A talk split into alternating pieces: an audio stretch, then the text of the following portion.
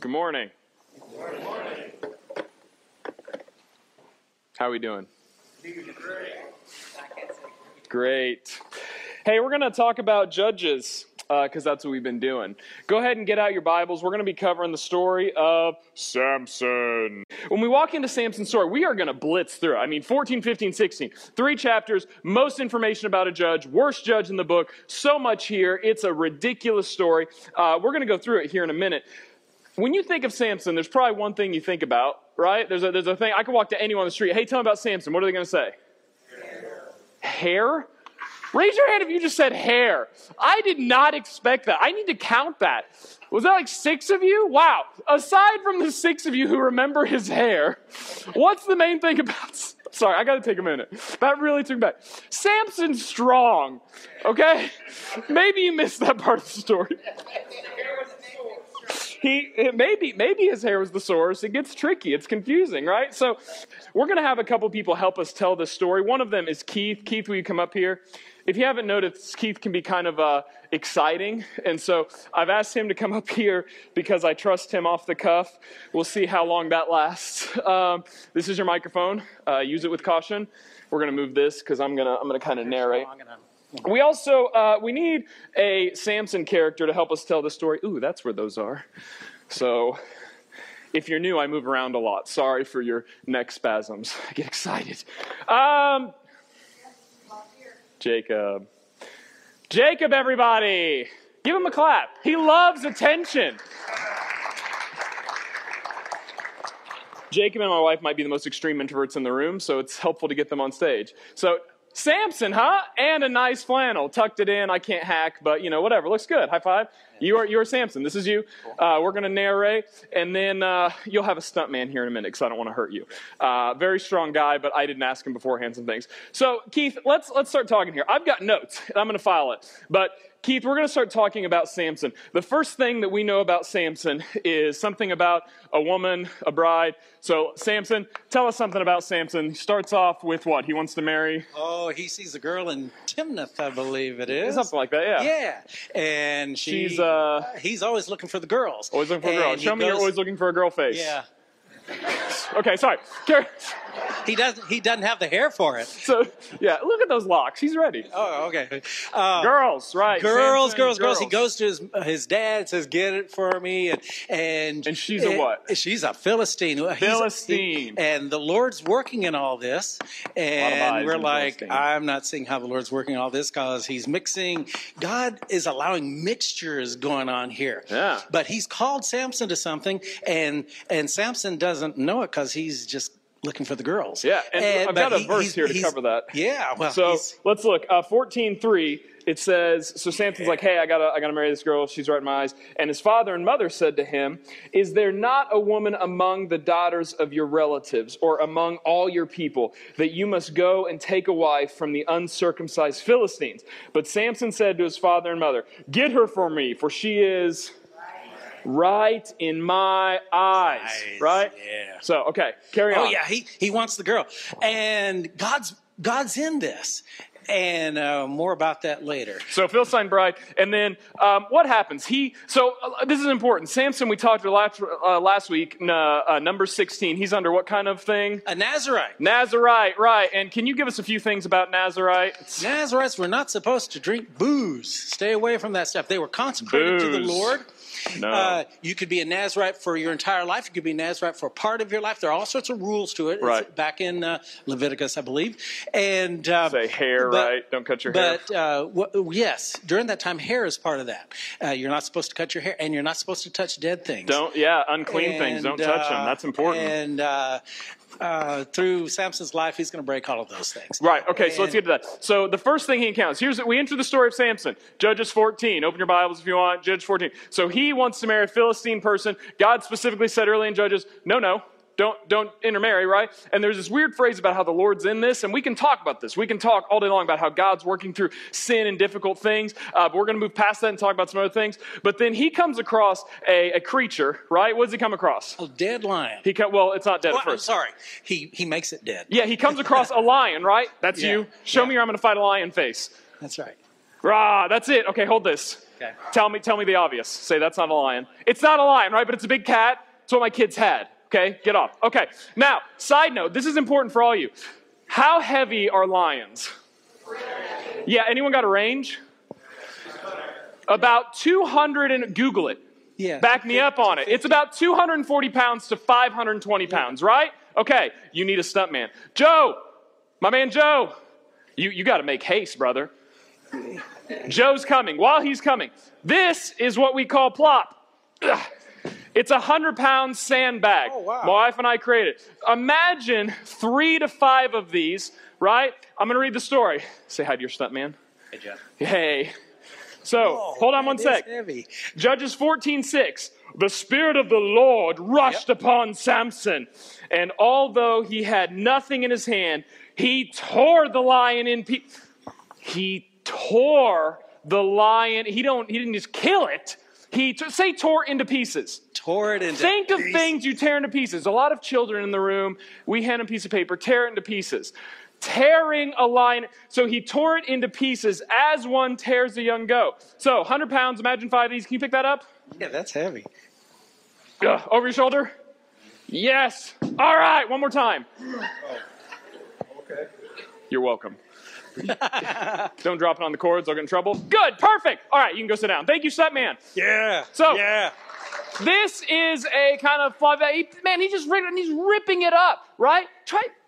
Blood Don't rip that up. I'll get my kids be very upset. I love the commentary. As one tears a young goat. Raise your hand if you've ever torn apart a young goat.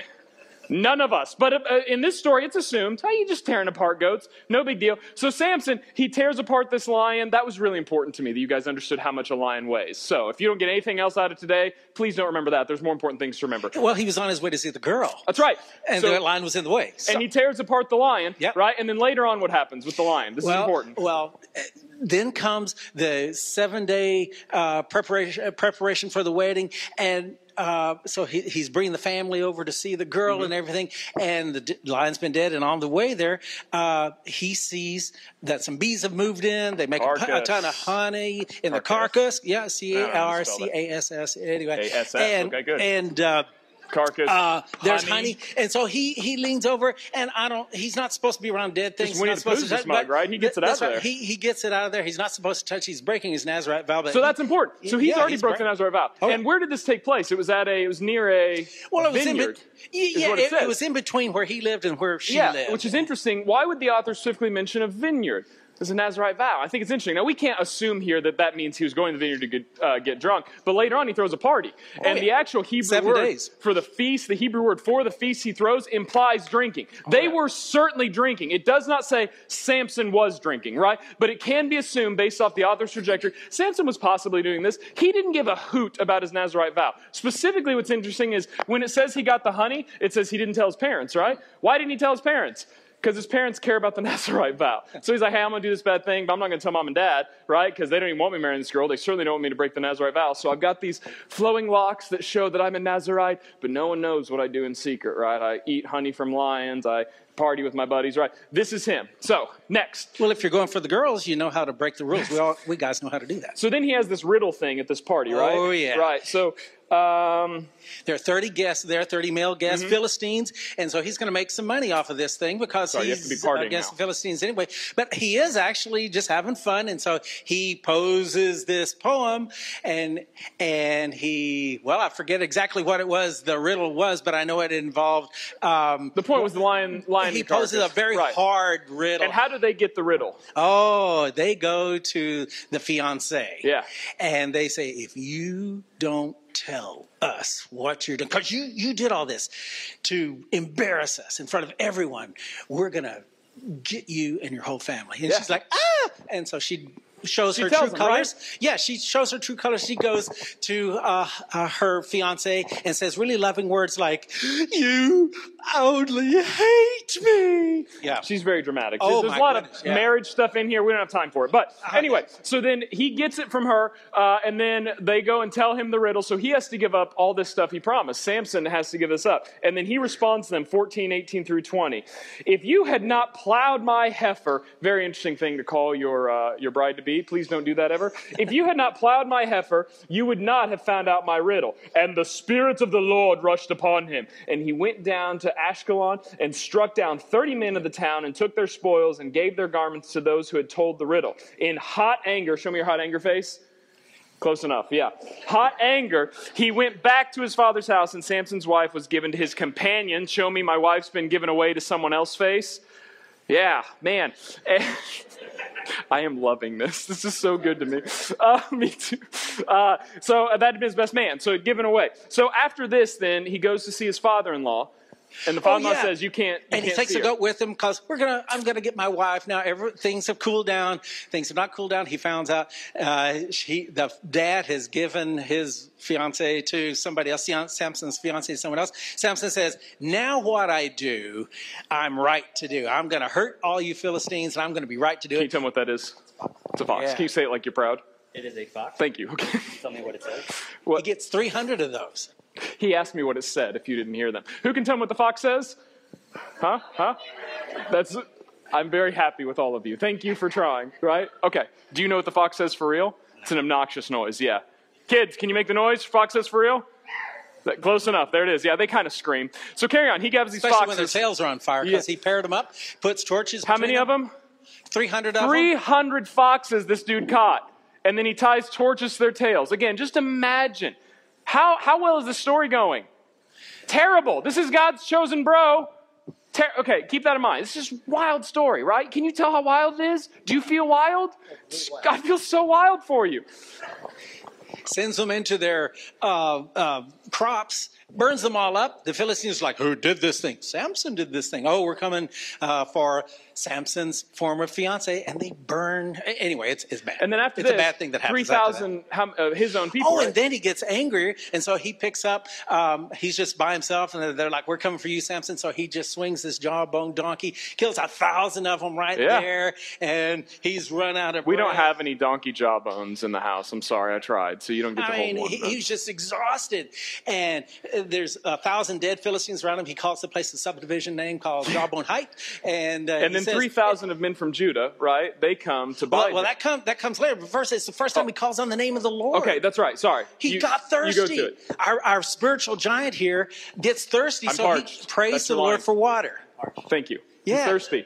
And the, and the Lord miraculously gives him water, like right out of the ground, out of a, a rock right there. And uh, and so then the Philistines like, now we're really going to get rid of this guy. So this army, Philistine for you. army, comes after him. He's uh, Samson's back in Judah.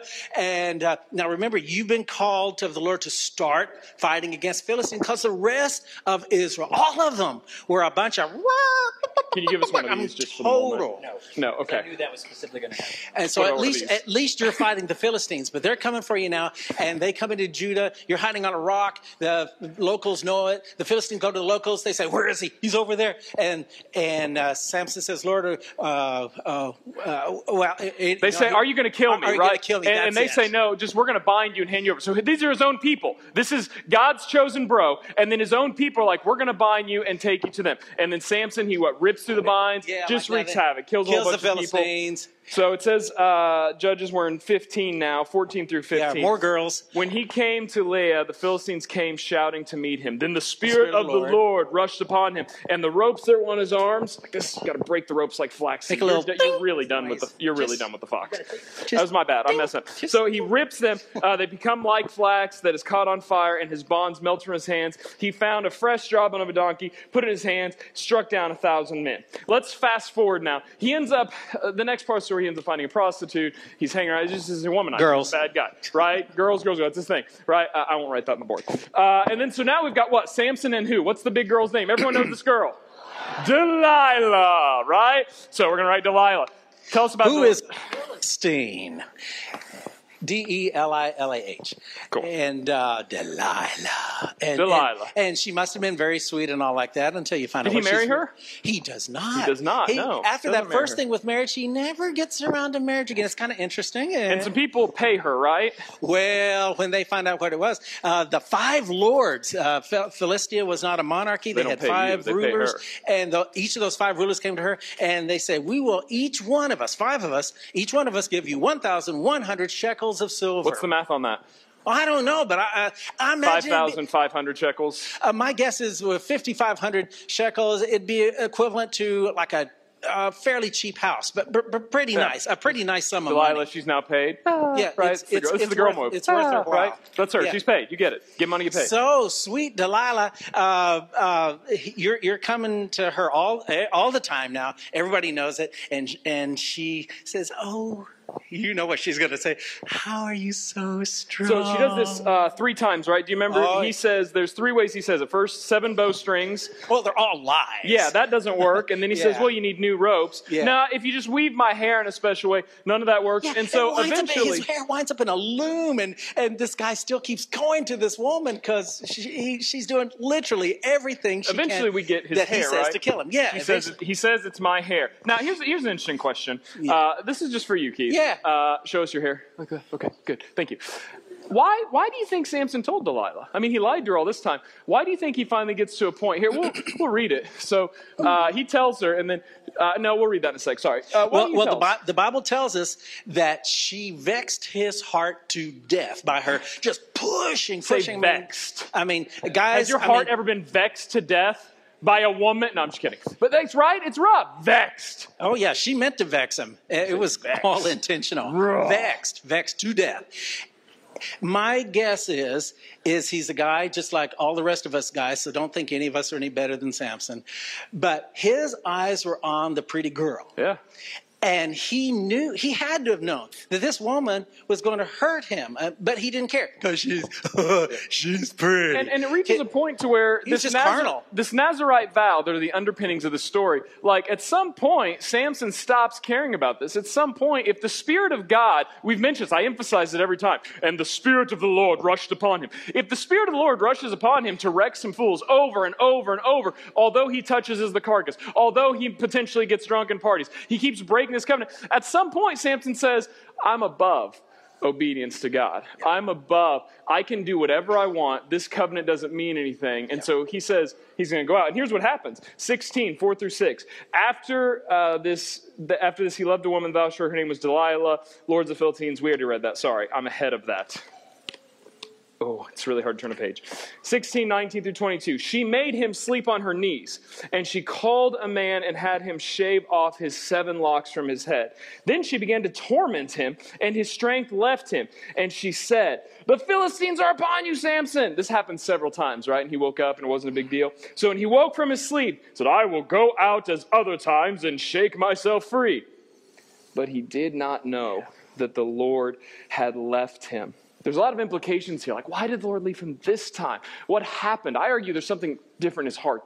He's continuing to go down, and something's different this time. Surely it wasn't just his hair, because he broke the covenant over and over and over. But anyway, so, uh, but he did not know the Lord had left him, and the Philistines seized him, and they gouged out his eyes. Gouged out his eyes. More on that later. And that show me, show me, oh, blind, right? Eyes are gouged out. Thank you. Scream. It's painful. Ah, no. Okay, that's fine.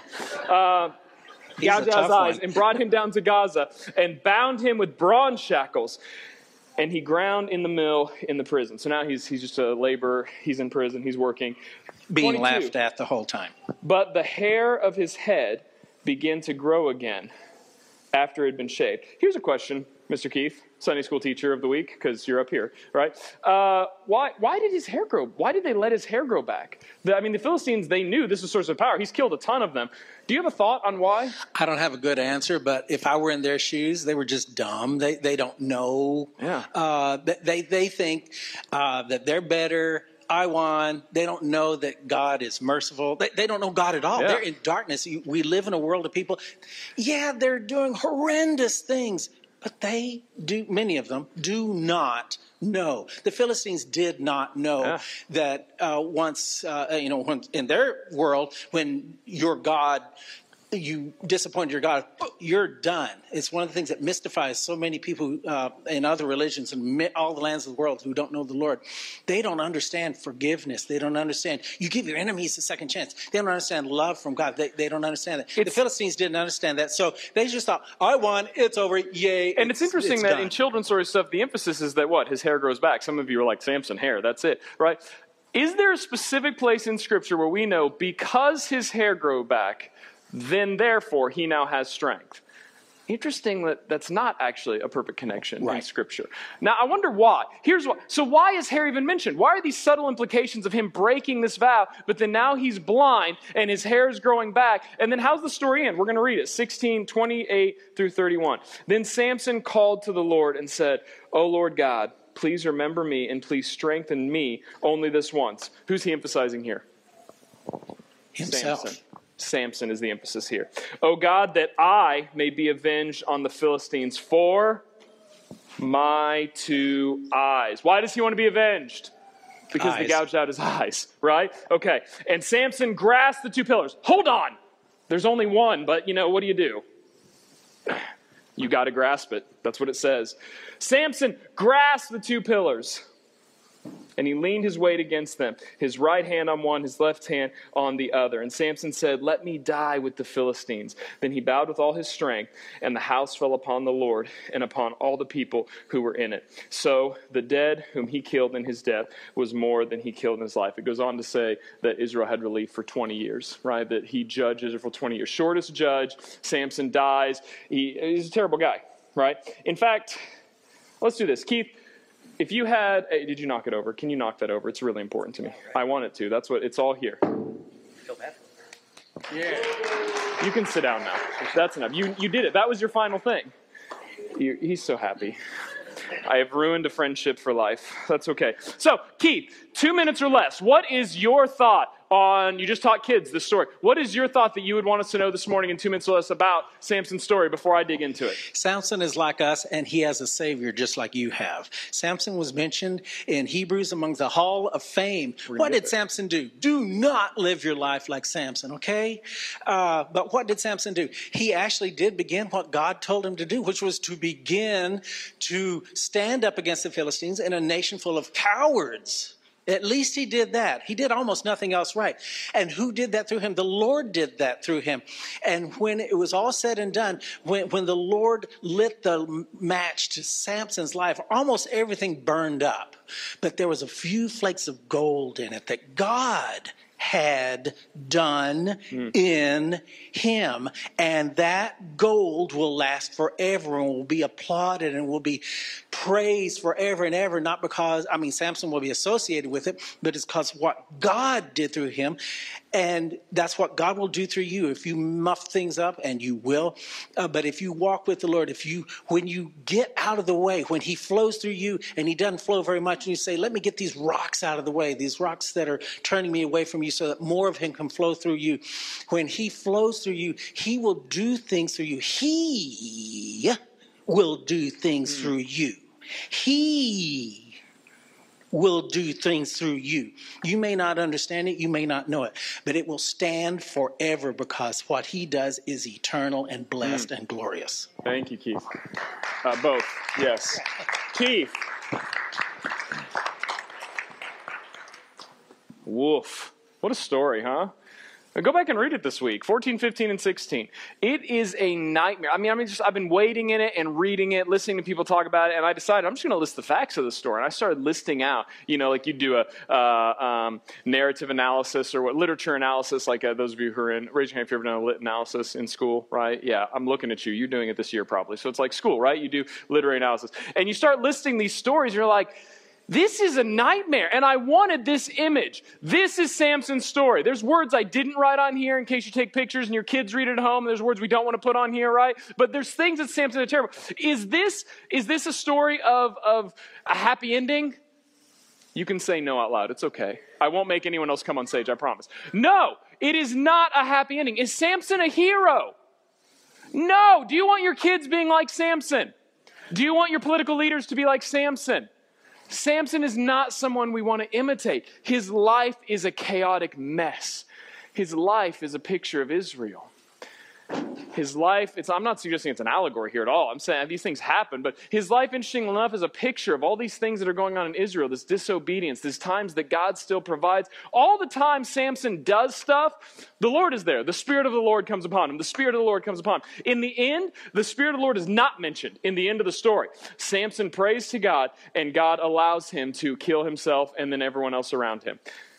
I don't know what to make. I mean, honestly, like, I don't know. You, you guys want to talk about, like, oh, only good things happen to those who. Are like man, it's tough. It's a weird story, and it needs to be. Listen, this story needs to be chaotic and uncomfortable. This isn't the story that you read and say, oh, well, this means this and this means this. The point is that it's a mess, because that's where we're at in Judges.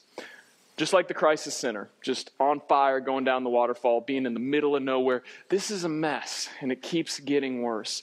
When you read the story, please read it to your kids. Maybe avoid some words. Please read it to your spouse. Read it to yourself this week, and feel the tension and uncomfortableness of the story. This was God's man. That's what he, he was chosen for. He's supposed to be a Nazarite. He didn't follow that ever. He didn't care. His parents did. He did not. And we don't get the story of Samson who is obedient and trusts God. We don't have that story. What would that story look like? I don't know. We don't have it. Fascinating to consider that that's not the point of the story. Point of the story is chaos, disorder. Samson is a tragedy. It's a story of confusion and chaos. So, what do we, what are we to make of this story? There's a phrase over and over that I want to hit on that happens in Judges. We're going to put it on the screen. It says, And the children of Israel did what was evil in the of the Lord, right? This, uh, I counted up. It's somewhere between 7 and 12 times, depending on count it, depending on translations. But overall, this same word is used over and over that they did evil in the sight of the Lord. And in the Bible, you see this word. Uh, it doesn't matter what Hebrew it is. It's escaping me right now. A hymn, maybe? It sounds kind of like, you know, like a sneeze. but anyway, a hymn, right? And this, the word means sight of the Lord. And you see it all through the Old Testament. When the Lord is looking upon things, in Psalms, they say, man, may your eyes be upon me. May I, my eyes be on you, Lord. There's this idea that this sight is that we have an overall motivation, a vision, a focus and we're looking to the Lord. And when the Lord, whose sight is objectively, this is important, objectively right, objectively good, obje- I use this language philosophically, it's important, right? Something is only good because God is objectively good. Something is only beautiful because God is objectively beautiful. Something's only ugly because God's objectively ugly. Something's only bad because God's objectively good. We can't make sense of the world apart from God's objectivity. And so when God looks on something and says, This is evil in my sight, God is the one who decides what is evil and what is good. And there's a tension in that because that's not what we want. And that let that tension sit on you right now because you don't like that. And you shouldn't, right? Because that's not a part of your story. Your story is, I'm going to decide what's right for me. That's not your culture. Your culture says YOLO, do whatever you want. My, my whole generation is like, man, relativism. We do what we want. Don't you define me. Don't tell me what to do. The generation before mine, you pick, uh, man, look at bands and music that's written of the time, right? Everyone is about live my life, right? Rihanna, Kurt Cobain, the Beatles. It's my life. I do what I want. There's a big gap there between Rihanna and the Beatles, but you get it, right? Big tension. It's all about my life. But this says they did evil in the sight of the Lord. What is evil? Evil is what the Lord decides is evil. And specifically in the book, they define evil in the sight of the Lord as forgetting God. We say it every week forgetting God and worshiping idols, looking to things other than God. They forget Him, they worship and hold things God. Samson's eyes are mentioned four times in the story. I'm going to put them up here. Samson's eyes are mentioned four times. It's mentioned first in 14.3. This is Samson. We hear his birth story. Adam preached on that last week. Then the next part of the story, he says, She is right in my eyes. Israel does evil in the sight of who? The Lord. And Samson decides, She is right in my eyes. Biblically, is it okay that he marries a Philistine woman?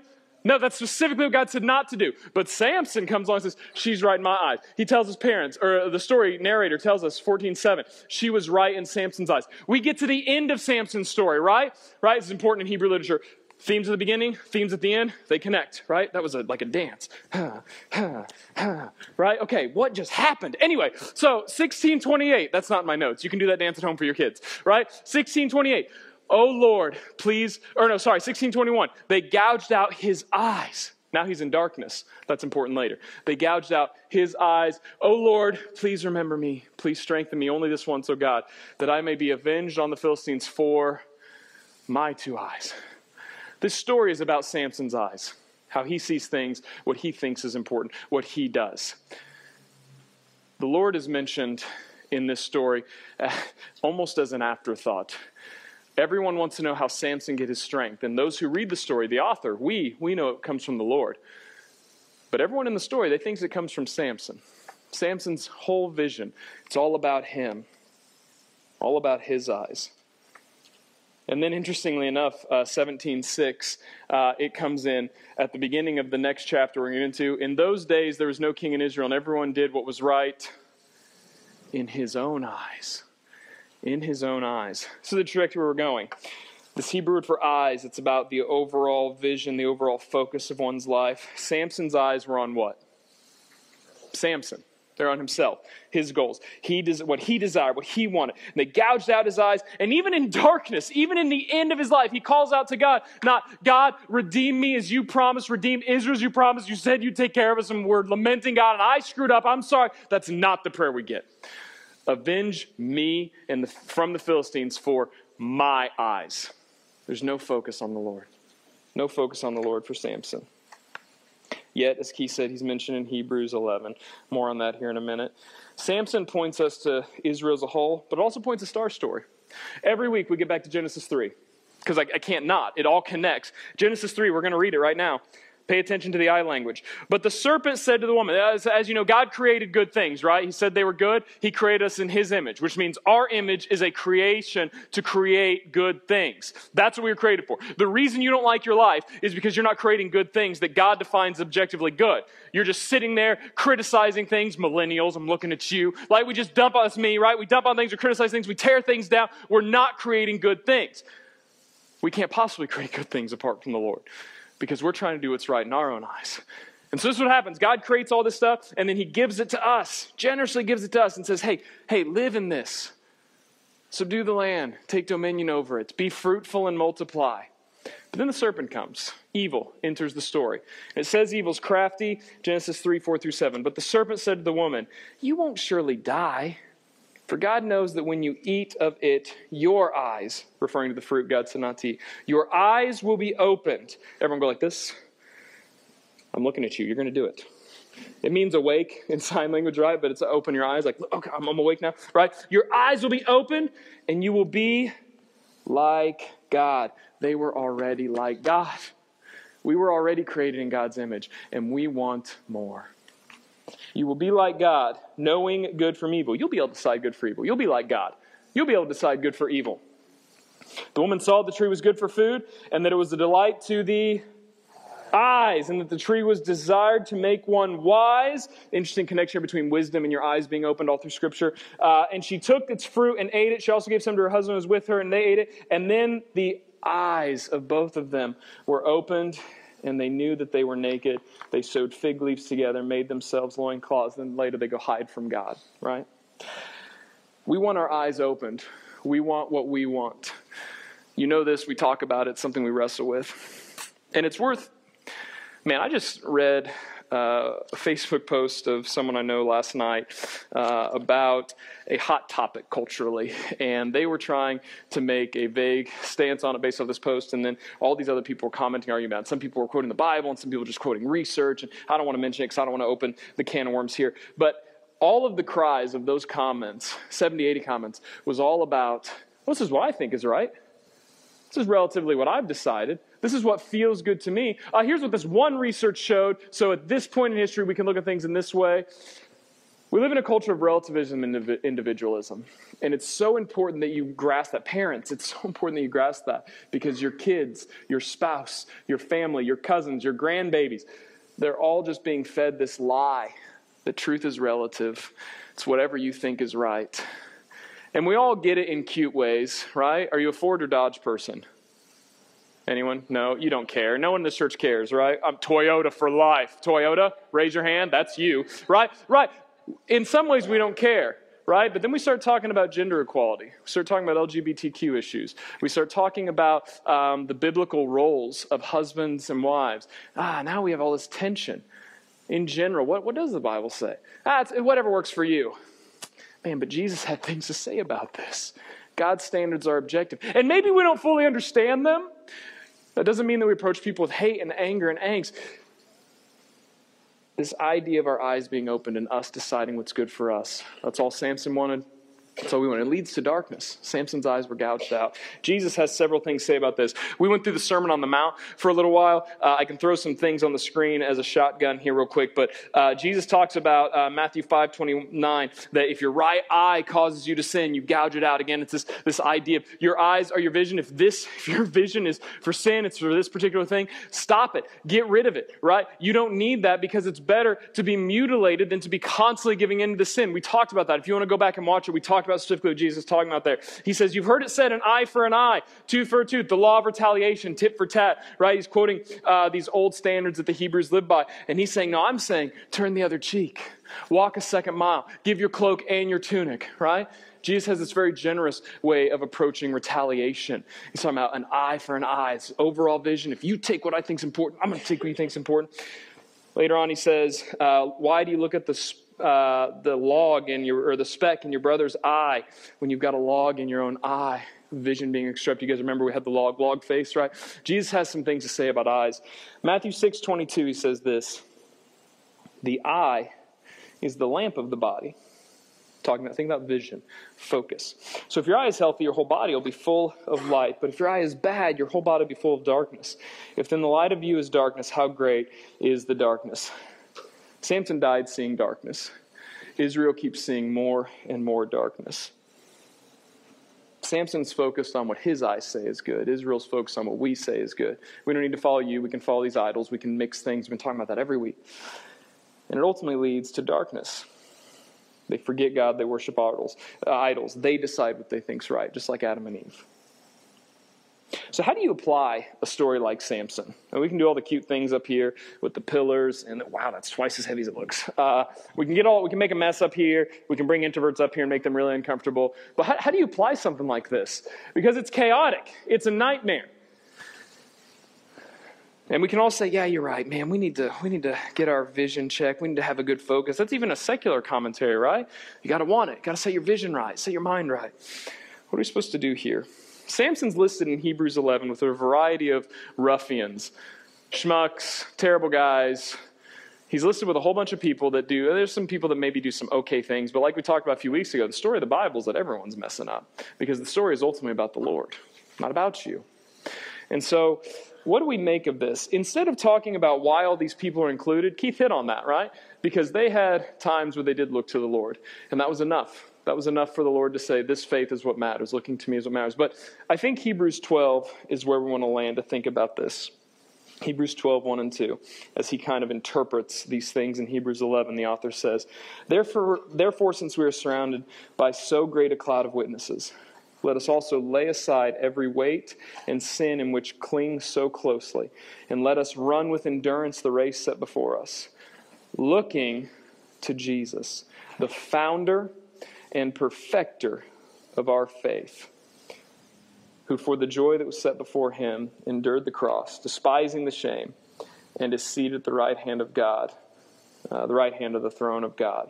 Why do we look to Jesus? Because he's the founder and perfecter. This is chaos. Your life is chaos apart from Christ. And evil might give you moments of slaying a thousand people with a donkey's jawbone, that was a metaphor. None of you have literally done that. Evil might give you times, your flesh might give you times of success, but ultimately, when you look at the aggregate of your life, you see, man, these things just don't connect. What am I doing? What's my purpose? Why am I here? What, why do these. Jesus says, no, no, no. I am the founder and perfecter of your faith. We look to Jesus because he's the founder. Some translations say the author and perfecter. That's one I have memorized, but the founder and perfecter. 2 Corinthians 5.21 says, For our sake he made him to be sin who knew no sin, so that in him we might become the righteousness of God. All of us have rebelled and separated from the Lord. Maybe you're in that chaos right now. I pray if you're not, that if you don't know Jesus, that God allows you to see the chaos in your life. And that you recognize, man, these things are, are really messing me up. I need something beyond myself. Samson was supposed to begin to save Israel. Did he ultimately save Israel? He couldn't even save himself. And some of you read his story and maybe you relate to it. Maybe it's sex, maybe it's booze, maybe it's just uh, loose living, whatever it is. Or maybe you're just like, wow, I thought Samson was a great guy, and turns out that he's pretty bad, and I feel like maybe I'm pretty bad too. Or maybe you think you're better than Samson. You find out, turns out, all of us are separated from the Lord. We're only made righteous towards Jesus. And Hebrews tells us we're to look to Jesus. So, how do we look to Jesus? I want to land on just a, a, couple things here before we close. There's a few few ways you can look, and, and these might be cheesy, whatever. But uh, I want to talk about what we glance at, what we look at, what we focus and stare on. What are your eyes on here? What do you glance at? What are the things in your life that you just casually see? You don't even think about how they impact you. Dallas Willard would say everything is formative. Nothing in your life is passive and meaningless. Everything is formative. The shows you watch, the food you eat, the ways you approach activity, the subtle, uh, the subtle manipulative things you say to your spouse or your kids, the little bouts of anger that are probably a pattern in your life that you don't realize. Everything is forming you in some way. I tell my kids all the time, you're either being formed towards Christ or away from Christ. Those are the options. His spirit enters us and they form us. So, what are you doing? What are the things you glance at? Think about every day. What are the things you do every day that you probably forget about? What about the things you actually look at? You're intentionally like, man, I'm, I'm focused, I'm looking at this. Uh, I see it my uh, people I work with my family, I'm looking at those things. And then maybe even deeper, think about the things you stare at. I was going to have us write these things down. You guys, we're all smart here. We can think through these things. What are things that you stare at and focus on? You say, man, this is my vision. This is my big focus. And is that even relative to the thing or related to the things that you look at and the things that you glance at? Where are your eyes, church? Because this is telling us to look to Jesus. And when we see someone whose eyes aren't on the Lord, look at this. This is a mess.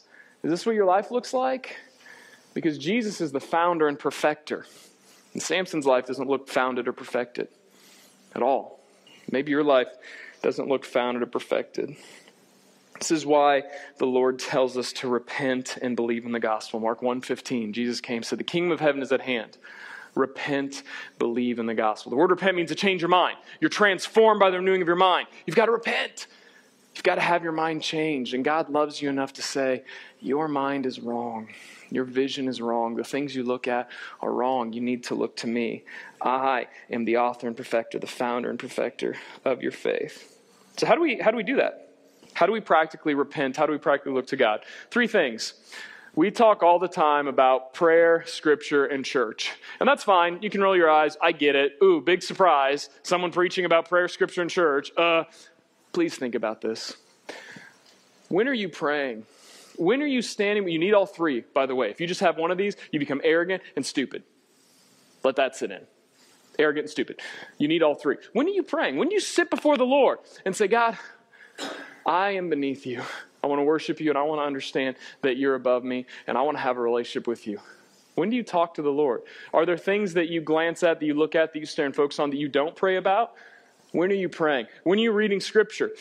Is the last time you read Scripture when we read it last Sunday? This isn't a guilt. I talked about my guilt gun. Guilt, guilt, guilt, guilt, guilt, guilt. That's not the point. Don't sit in that. Forget that. Let the Lord form you. When are you reading Scripture?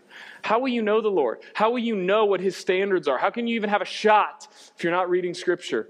Lastly, when are you connecting with church? Look at someone across from you and say, You need me, and I need you in Christ. Let's try that again. I move really fast. You're getting tired. I'm going to try it again. Look at someone across the room and say, You need me and I need you in Christ. Here's why that's important because it is easy. It involves this much commitment to come in here and to passively sit and listen to passionate David just throw out some words. It involves a little bit more commitment to do some of these other things, but to actually live in the community and the unity that God's called us to, to actually say, I'm struggling with homosexuality. I'm struggling with how I even view what the Bible says about, about lust or sexuality. I, I don't even know what it means to be a spouse. I'm struggling divorce. A friend of mine just passed away and I have no idea how to process that. How in the world can you come anywhere close to not having chaos and disorder in your life if you're not living in the community God's given you. You can't do it alone. Please don't buy that lie. If you're watching from home, you can't do this alone.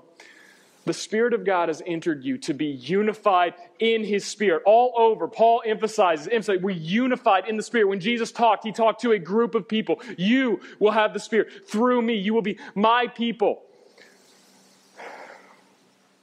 Think about how you connect with prayer, church, and Scripture. Otherwise, you don't have a shot at avoiding this chaos. Therefore, since we are surrounded by a great cloud of witnesses, let us also lay aside the weight and sin which clings so closely to us. Some of you immediately are familiar with that weight, that sin that clings so closely. What is it? What is it that clings close to you and weighs you down? Let us tur run with endurance the race set before us, looking to Jesus, the founder and perfecter of our faith, who for the joy that was set before him endured the cross, despising the shame, and is seated in the right hand throne of God. Only Jesus can save you. Evil, the flesh, the world, they want us to focus on ourselves, what is right in our own eyes. Look to yourself and the world, and that leads to this chaos, confusion. Write your own chalkboard full of mess. What's going on in your life? Friend died, divorce, drugs, alcohol, parenting, whatever it is. It's a mess. But the Lord, when we look to Jesus, we see He is the author and perfecter, the founder and the perfecter. We find unity, we find order, we find love, we find purpose, what we were created for. How are you looking to Jesus as the founder and perfecter of your faith? We're, uh, we're going to move into a time here of responding through worship and then through the Lord's Supper. Uh, we celebrate the Lord's Supper. We talk about looking in certain directions. There'll be a screen, a uh, uh, slide here in a minute that talks about different ways we look. But the reason we celebrate the Lord's Supper is because Jesus told us to. And it reminds us of the sacrifice that he's been making forever for his people and the ultimate sacrifice that Samson couldn't make, that Elisha couldn't make, that Moses couldn't make, that God himself made for us. That Jesus came down and said, I'm going to take on your sin, your punishment, your evil. And so when we when we eat the cracker and drink the juice here, and we do all this stuff, the point is to remember Jesus. And so as, as we sing the song, uh, in the song we're eventually going to sing, Turn Your Eyes on Jesus. It's an old hymn, part of an old hymn we're going to be declaring, hey, we want to look to Jesus. But I want you to take a moment as we're responding right now and ask yourself, like, hey, how am I looking to Jesus through prayer? How am I looking to Jesus through Scripture? How am I looking to Jesus through church? One of the ways you look to Jesus through church is to celebrate the Lord's Supper together right now. We all together look to the Lord and we acknowledge our need for each other. We acknowledge our need for a Savior. We acknowledge the hope that He's going to make all things right. We acknowledge the unity that we have in Christ, all because Jesus came. He taught us how to live. He suffered and died. He rose again and is now seated to be able to say, All authority in heaven and earth has been given to me. So, as, as Nathan comes and he starts playing this song, um, I'd like for you to, uh, you can stand. Uh, if you need to join the church, if you need to be baptized, if you've never given your life to the Lord, this is your time. But also, if you want to participate in the Lord's Supper with us, right, you can come grab the elements. They're going to be right up here. The deacons are going to be uh, handing them out as you come. These aren't magic elements, they're not going to save you, right? This is just for us to remember together who Jesus is. Pray with me and then come get the elements. Father, I pray that you would guide us as we respond. It's so hard to think through the depth and to say all the right words and to, to capture all the things you want us to, to see in Scripture so much. And when we read about the sin that entangles us and the weight that's on us, God, we want to shed those things and look to Jesus. Jesus, the one who tells us that, that, that his yoke is easy, his burden's light. God, I pray that as we, we celebrate the Lord's Supper, as we remember what Jesus has done right now, as we sing to turn our eyes on you, I pray that your spirit would move. If there's someone here that doesn't know you, that your spirit would give them boldness to give their life to you. Someone needs to be baptized, someone needs to join the church, God. Beyond all the words, all the, the, eloquence we try to have and, and digging into things, God, we, we need your spirit to guide us. We need your spirit to move. We need your wisdom. Lord, I pray that you would guide us as we respond in worship now. To respond to you. Amen.